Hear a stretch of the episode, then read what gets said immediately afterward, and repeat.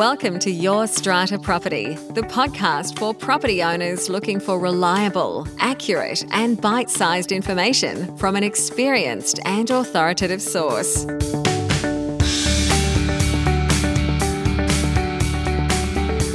Hello and welcome to this week's podcast episode. I'm your host, Amanda Farmer, and my guest this week is Nathan Hage. Nathan is an owner and committee member at Zinc Apartments in Sydney's Alexandria. His building is a past participant in the City of Sydney Council's Smart Green Apartments program, and this has resulted in some pretty dramatic changes around the building when it comes to the installation of sustainability infrastructure, including solar and electric vehicle charging. In this chat, Nathan explains how Zinc managed to achieve unanimous approval for the installation of electric vehicle charging in its basement car park earlier this year. This is a vital topic to be discussing right now as we move towards a more sustainable future, and learning from the positive experiences of others is a great place to start. I'll take you over now to my chat with Nathan Hage. Nathan Hage, welcome to the show. Thank you, and hi. Wonderful for you to have agreed to spend some time with me here today talking about a really important topic. There's been a lot about it in the media. You personally have been quoted, and the good work that you and your committee have been doing in your community around electric vehicle charging. Let's jump right in. Nathan, tell us a bit about you and your community. Well, a little bit about me. I'm uh, I've been living in Alexandria, almost at the Redfern of the um, area since uh, 2005 in this building, which was when it was built. Um, probably about the last seven or eight years, I've been involved with the Strata community there. Um, essentially motivated by an opportunity to do more than I was from an environmental perspective, um, and obviously being in Strata, that can potentially spread across all of the the whole of the building and all of the apartments within it. So that was my motivation. Since I've been involved with Zinc Apartments, I've taken a reasonably broad view of what can be achieved and what order of things could be achieved. So I guess more of a holistic approach.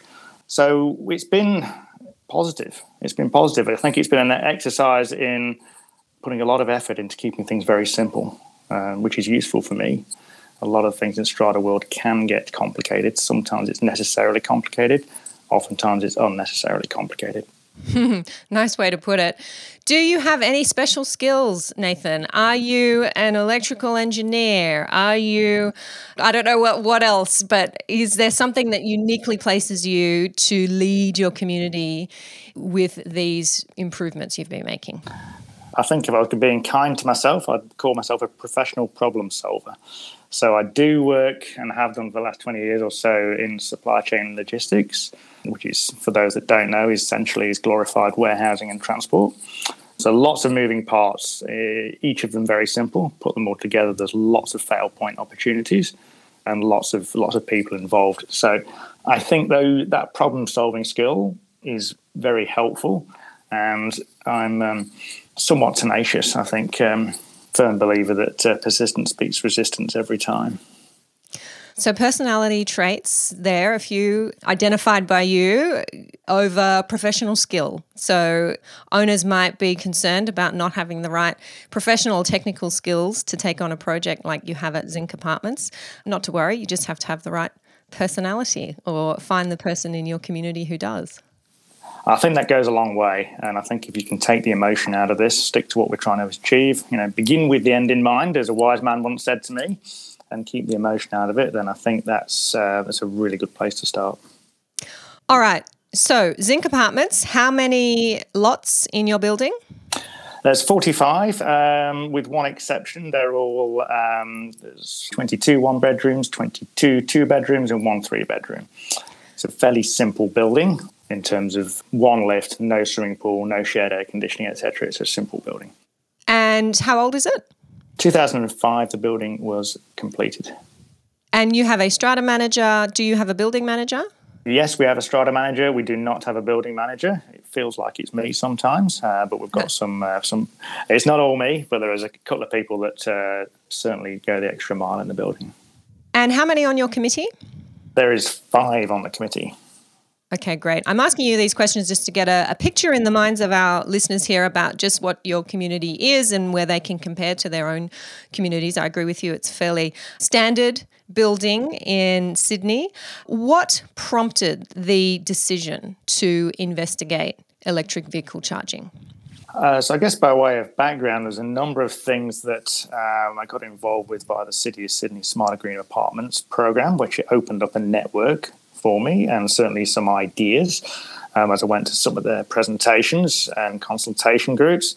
Um, at some point along the way, there was an offer for a, um, a study to be done that Brent Clark's business, uh, Block would do, which is essentially a, a, detailed survey with findings. So this was back in 2017, just to take the temperature of residents in the building as to what their drivers' interest, future plans were for electric vehicles in the next few periods of time. So that happened back in 2017. So that was a really useful tool to, I guess, have a phased approach for planning and what that what that future might look like in terms of a, a solution, but more importantly, the timing of the solution with the expected uptake of electric vehicles in Australia. So, bringing Wattblock in to do a survey, produce a report, I imagine, on what your options and opportunities are and what the costs might be? Is that how it all works? Yes, it was uh, less about the costs, more about what the opportunities were and what the scale of interest was going to be. So I think from memory, that was about two thirds of the building expected to buy an EV or their next vehicle within five years or so. So I think we're about there now. So it might have been a little bit optimistic, uh, but lots of things have happened in the last within that period of time, of course. But it was absolutely a guiding principle as to what what that level of interest would be. But tellingly, it also said what the desired solution would be, not for so much from a technical perspective, just more from a functional perspective and convenience point of view. So, what do I mean by that? People wanting to charge in their own space is the quick mm. answer. Yes, and we're going to get into the particular method or model that Zinc Apartments have chosen to go with because there are a variety of different ways to facilitate electric vehicle charging in our residential apartment buildings. Just on that point about the predictions as to the uptake of electric vehicles and the need for charging facilities, I was tuning into the New South Wales government webinar, which was a couple of weeks prior to our recording this chat. And I will include a link to the replay under this podcast episode. And the New South Wales government has a plan in place to ensure that by 2030, at least 50% of new vehicles being sold are electric vehicles that's 2030. That's not too far away. And there's a lot of money, I think about $500 million being put towards all sorts of initiatives, programs to make sure that that happens in this state. So I found that pretty mind blowing. And exciting at the same time. Exciting indeed. And I did have, as a strata lawyer in this space and knowing what buildings are up to and what's concerning them at the moment and where their attention is directed, I did feel a little, little knot of anxiety in my stomach, thinking, well, I don't know if our buildings are ready for this. And in that webinar, there's a discussion, a very interesting discussion about the need to address this issue now because within the next 10 years, many of our buildings are going going to have tenants who want to rent in buildings with electric vehicle charging facilities, purchasers who want to buy in these kinds of buildings, and we need to be ready for it if we want to maintain, if not increase, the value of our assets. And that's really whether you're a resident owner or an investor owner what should be front of mind for you is being able to to keep up with these changes. And I think the change is coming faster than any of us might have thought, uh, except perhaps Brent Clark and Wattblock, who were telling you those figures five years ago. Yeah, indeed. So that was a, a, big driver for us. And I think what we really wanted to do, what I really wanted to do, was make sure that we um, catered for that future as much as we can without painting ourselves into a corner with you know a, a single early adopter solution, for example, that might limit what we can do as a building for everyone involved in the future. So let's get into it. What exactly did you do? What has been installed at Zinc Apartments for electric vehicles? I guess the first step was just an assessment on the building's capacity, so spare capacity that the building had, which was in our case, fortunately, was plentiful. But I think it's also something that I think could be easily concerning to people. But if you don't work in that area, I knew, you know, in my head there was a graph that said, okay, this is what happens at certain times of the day for the building as a whole, and then there's a, a line across the top of it which says this is the building's capacity. You know, the gap in the middle is the opportunity for EVs and other future consumption growth in the in the future. So then, as part of that, then it's okay. Well, driving my next point was next consideration, should I say, was really what's going to be the most equitable solution, and what's going to be the most cost-effective solution as well. Now, I thought those two might be completely juxtaposed, but it turned out that they weren't. So the solution that we've got in place is essentially it's called a flat cable solution, which in simple terms is just a cable, which is genuinely a flat cable as well, that runs around the perimeter of the car park, and it can work in whatever configuration of the car park. But essentially, it passes each of the spaces within the car park. Various controls, isolators, and whiz bangery that is in back in the distribution board to, to manage the load. But essentially, that means that each of those spaces, uh, at whatever frequency, you can attach or install a charger. So you can have as many or as few charges as you want to within the car park. So for me, that was great because the flat cable solution meant that we were set up for potentially every space mm. having its own charger in the future, should we need that. If not, then it's a very cost effective solution for what we've actually installed. So in our building, we've got 30, there's 30 spaces 24 of those are for residents and the balance are for uh, visitors. So each of those spaces is serviced by at least one, but most of them have got access to two chargers. The way they, with the length of the cables, so they're equidistant. So almost all spaces they've got two chargers that can reach them. So that was, I guess, meant that we weren't spending more money than we necessarily needed to on chargers, but it also meant that what we could do from there is is expand as required. I think mm. importantly as well, we the solution was a once we've got the infrastructure in place, which was paid for via a special levy, we actually raised that against each of the apartments that had a car space, and the visitor spaces were picked up by the owners corporation. So that immediately removed some barriers for those that didn't have a car space as reasons to object, which I think would be quite philosophically unreasonable, but in reality, very reasonable. Mm. We will definitely come back to that. I'm interested in that from the legal perspective for sure. But let me just get straight in my head the technical side of things as best I can. So, the Owners Corporation has taken responsibility for essentially installing the infrastructure, the foundational infrastructure that would then allow an owner or a resident in the future to install the charger, another piece of equipment that then connects to the cable that the owners corporation already has there. And the owner of the vehicle who is wanting to install that charger then takes on the cost of that installation. And am I right that is it's quite simple then for their electricity usage to be separately metered to them through their own charger? Almost perfectly right. Yes. So depending on which way we go, future additional charges we can choose as to whether that's going to be an owner's corporation or individual lot owners. So we've got that flexibility. At the moment, the 10 charges that are in place are owners corporation. And with regards to the charging, all of the flat cable solution and therefore all of the charges that are attached to it, they are all linked to the building common meter. Mm-hmm. And we've got a, a third party billing solution, which means that each of the usage actually just gets billed directly. So it almost works like Uber functionality. So if you've got the app which links to the chargers, tap your app on the on the charger, and then that gets charged at a given rate. For us, we've kept it really simple and decided that we're just until we know more, we're just going to charge uh, the shoulder rate, and we can monitor that and we can change that. And so essentially, it's a cost recovery mechanism. We're not trying to make money out of it; it's just cost recovery. So we can adjust that depending on the patterns. At the moment, it is only one rate that we can charge. I think in the future we'll be it'll be smarter and it'll be dynamic charging, depending on whether there's solar from our rooftop or, or others, or, or nighttime consumption. We can maybe be able to charge it to avoid peak consumption to manage peaks and troughs.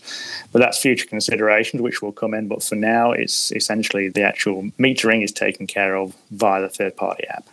Mm, I've only just recently found out that this third party billing system exists for electric vehicle charging, and I think it's just genius and solves a big problem for our residential apartments where the owner can just be billed directly for their own usage through that third party, and the owner's corporation doesn't have to worry about it if they don't want to. Exactly, and it also takes away some additional administration from some of our strata management friends as well. So that's it's very simple and, and very effective. All right, let's talk about the special levy to pay for this installation of the flat cable system, I think you've called it. How much did it cost, if you don't mind me asking? I do not mind you asking. It was for our building, it was $30,000. 30,000. Look, uh, that strikes me as less than I would have thought. We hear these figures bandied about $100,000, hundreds of thousands of dollars. I imagine definitely some different systems, a whole of building solution, as they call it, and rewiring the whole building would be much more expensive. But it's good to hear that for a building of 45 lots, that $30,000 for a significant, I'd say, value add I don't think is a huge sum. No, no, it's uh, worked out rather well, and we we packaged it up as at a general meeting with another solution, which was um, shared solar for the apartments, which I think was the the bigger piece. We've already had solar for the for the common area of the building and, and some capacity there, but then this was an, I think that was 24 kilowatts, and the shared solar for the apartments is an, an additional 75 kilowatts. So that was the first one, and that's again with the driver of being equitable. That was a really good solution from Allume, based down in Melbourne. So that was the first and major item at this general meeting, and uh, then the EV piece was a, a very useful add-on to that meeting. So, but collectively, it was for most apartments, it was you know four or five thousand dollars mm-hmm. um, as a worst case. And it was actually interesting for a building that's pretty uncontroversial in terms of strata and committee meetings, um, and usually the, only the committee turn up. There was a tremendous turnout, which uh, raised a few eyebrows in in my world because I wasn't sure which way it was going to go. Because I was going to say, turning out to vote for or against. well, it turned out that it was uh, unanimously approved. Both Amazing. both yeah, which was staggering. So I uh, I did have to go and have a, a moment of quiet reflection afterwards. Yeah, good on you. I'm sure a mountain of work ahead of that meeting to make sure owners really understood the value that was being added and what this all meant for everyone. Now, you've said to me that a special levy was raised, but only those owners with parking spaces had to pay that levy. Can you fill me in on how your building was able to do that? And your answer might simply be we got legal advice and we did what the lawyers told us. If so, no worries. But if you've got any more guidance on achieving that, I'd be interested to hear it. Well, we had a lot of conversations as a committee and then some one on ones with some of the more vocal and interested parties. I suppose, by way of background, the committee's broadly split between um, it's actually two residents and three investors, and, uh, and overall the building is about 50 50 between investors and um, live in residents, for want of a better phrase and so different skill sets within that. But I guess there's certainly a couple of us that really tried to think about how we can be most fair. So what what did we want to achieve, and that was to be fair. So we knew that we wanted to get to a point where we only wanted to be able to charge the infrastructure and the usage to those that were going to benefit from it. So the usage turned out to be very easy as the metering solution that we've just spoken about. And then the infrastructure is like, well, okay, logically, that is if you've got a space then that's an even share. It doesn't have to work on a units of entitlement basis, as a lot of things could do. Um, so we said, well, this is what we want to do. We want to be able to divide that number by the number of spaces, uh, obviously the allowance for the visitors for the owners corporation. And then we went to put that through to our strata managers and said, look, can we do this? And let them let them work it out. And the answer was yes. And they are particularly um, my limited experience with with strata managers, these guys are wonderfully boring and detailed, and I don't think they would. I don't think they wouldn't wouldn't object to me saying that. Um, so they are detailed focused. So we just asked them the question: Can we do this? Can we achieve this? And the answer was yes, and that was what was put forward at the uh, the general meeting. I'm wondering, Nathan, if what happened when these funds were being raised is that the funds were raised on the basis that this was an expense of the owners' corporation that was not going to be shared amongst all owners in accordance with their unit entitlement. Because there's a difference in our New South Wales legislation between what we might call a levy or a contribution, which can only ever be raised in accordance with unit entitlements and raised against every lot, and an expense, which can in fact be raised from only certain lots who are benefiting from an installation. And I get asked this question a lot, and it's the kind of advice that I've been giving to buildings in a similar situation. Amanda, how do we do this without charging owners that aren't going to be getting the benefit? So I'm I'm not sure, but I'm wondering if that's the difference that your strata manager was attuned to in terms of levies versus expenses. Uh, that sounds incredibly likely as to what would have happened. So certainly we've got some uh, very diligent people. Uh, one in particular on, on, on the committee, and he happily cross references um, a, a, lot of the discussions between Strata and committee. Um, mm. So um, you know we've got a good degree of faith in the diligence of our, of our Strata. So I think that sounds technically very mm. very likely. Yes. I do know it is a point of objection sometimes, as it may have been in your community, that I don't have a parking space, I'm never going to benefit from this, my purchaser or a tenant's never going to benefit from this. So I think the message here is that there are creative ways to address that concern and to make sure that these kinds of installations are done in a way that's fair. And here's a great example. Absolutely. Do you have anyone in the building that you know of yet with an electric vehicle? There is one uh, that's had a uh, electric vehicle for about about eighteen months now. So uh, he was uh, naturally very supportive of this, but I think also he, we, we had a very pragmatic solution for him, what to just to let him charge off the three pin plug in the car wash bay, and we just said, okay, that's going to be work. Did some calculations, and based on data he gave us, okay, we'll charge you two hundred dollars a year.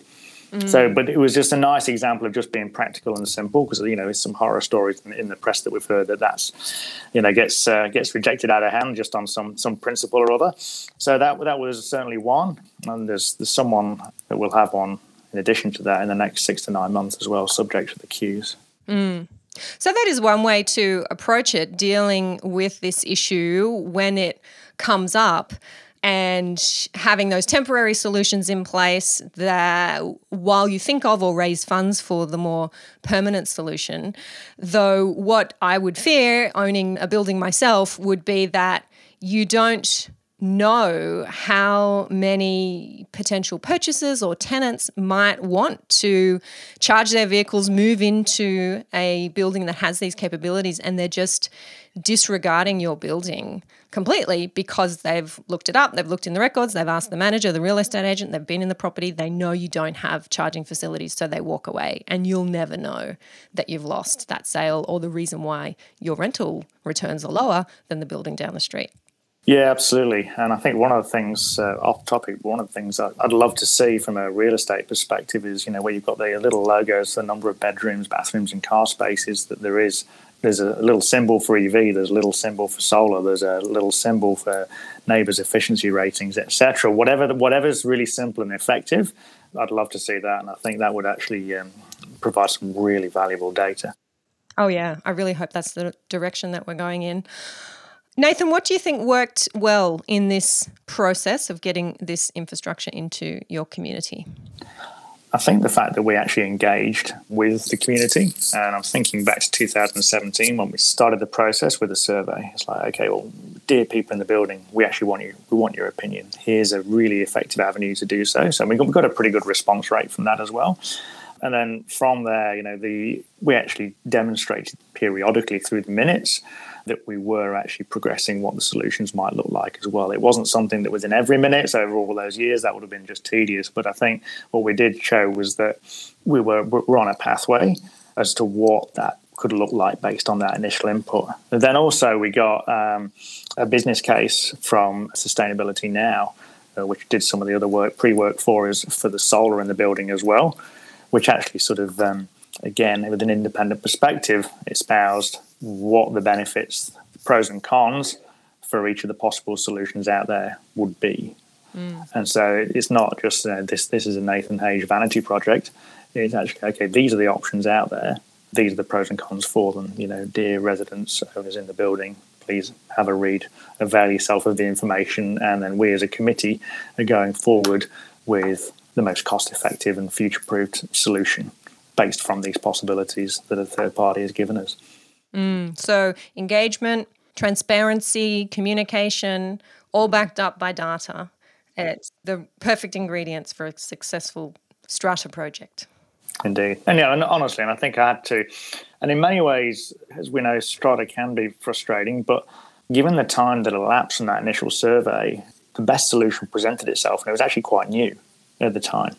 So had had we as a building moved earlier, even by a matter of six to twelve months, that solution wasn't available. It was pretty common in Europe, but not over here. Um, and I think from what I understand, this is the first retrofit installation of this of this flat cable solution in Australia, or certainly one of the, one of the earlier ones. So the timing in this case actually worked out really well for us. Yes, and just to timestamp this for our listeners, when did you do the install? It was March, March this year, March 2022. Yep, great. And it was only uh, two days worth of work for the tradesmen. Mm. Is there anything that you would have done differently now with the benefit of hindsight? I'd have had some signage prepared for the car park in advance. Okay, permanent signage or whatever's in approval, whatever. No, just just something that makes it more obvious of what's there. it doesn't have to be green painted visitor space or uh, shopping centre type logic, but just a sign on on each of the pillars that's where the charges are, just to make it more more obvious of what's where. But only a minor thing. But I think overall, it's been really good. Nathan, I saw you were recently quoted in an article that appeared in The Guardian, and I'll include the link to that under this episode. And there was some discussion around the strata system, the concept of co ownership, and the democratic process working against electric vehicle owners, those who are interested in sustainability upgrades. Do you agree with that? Is it really hard to get these things across the line? And if so, what needs to change? I agree to I agree to some extent. I think uh, I also must recognise that the the building that I'm in, I think, was very fortunate in terms of the scale and also the existing capacity in the building as well. So it meant that the, the solution from a cost base was was quite low. But I think it's more of a um, the bigger problem is more of a design piece, as in you know people just having their heads around you know who pays for what and how on an ongoing basis. Strata theory and community living is is beautiful, but not everyone's head is in that space.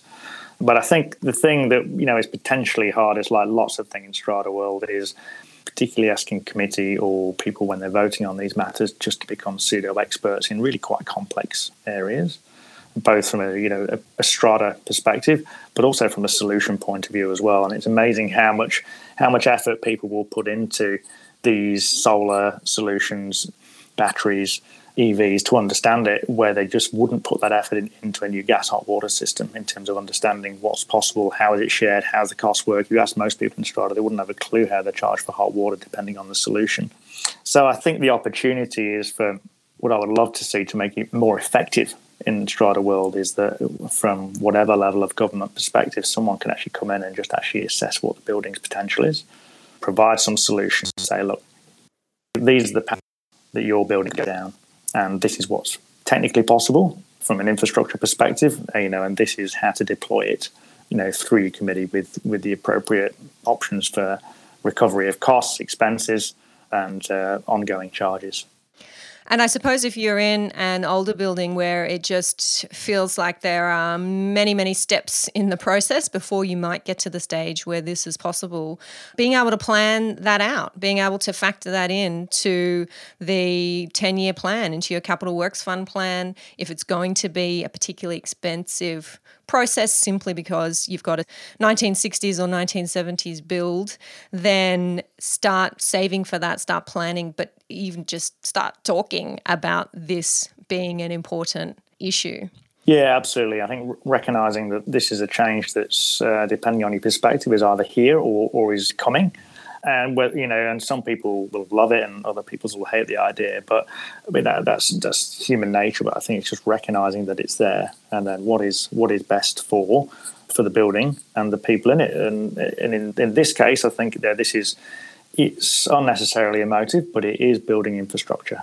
To me, it's no different to lights in the corridors or the lift operating, and it's a newer development in, in thinking within Strata. That's all. Yes, I'm inclined to agree with you there.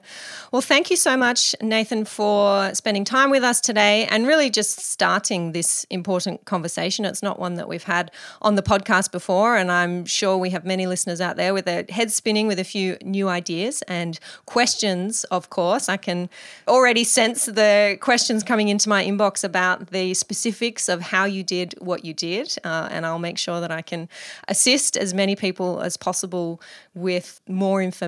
Maybe there's a, a webinar in the future for those who want more step by step guidance on this process, especially from the legal perspective when it comes to sustainability infrastructure resolutions and bylaws if they're necessary. So, thank you for sharing your experience and for championing your community. And can't wait to see what Zinc Apartments does next.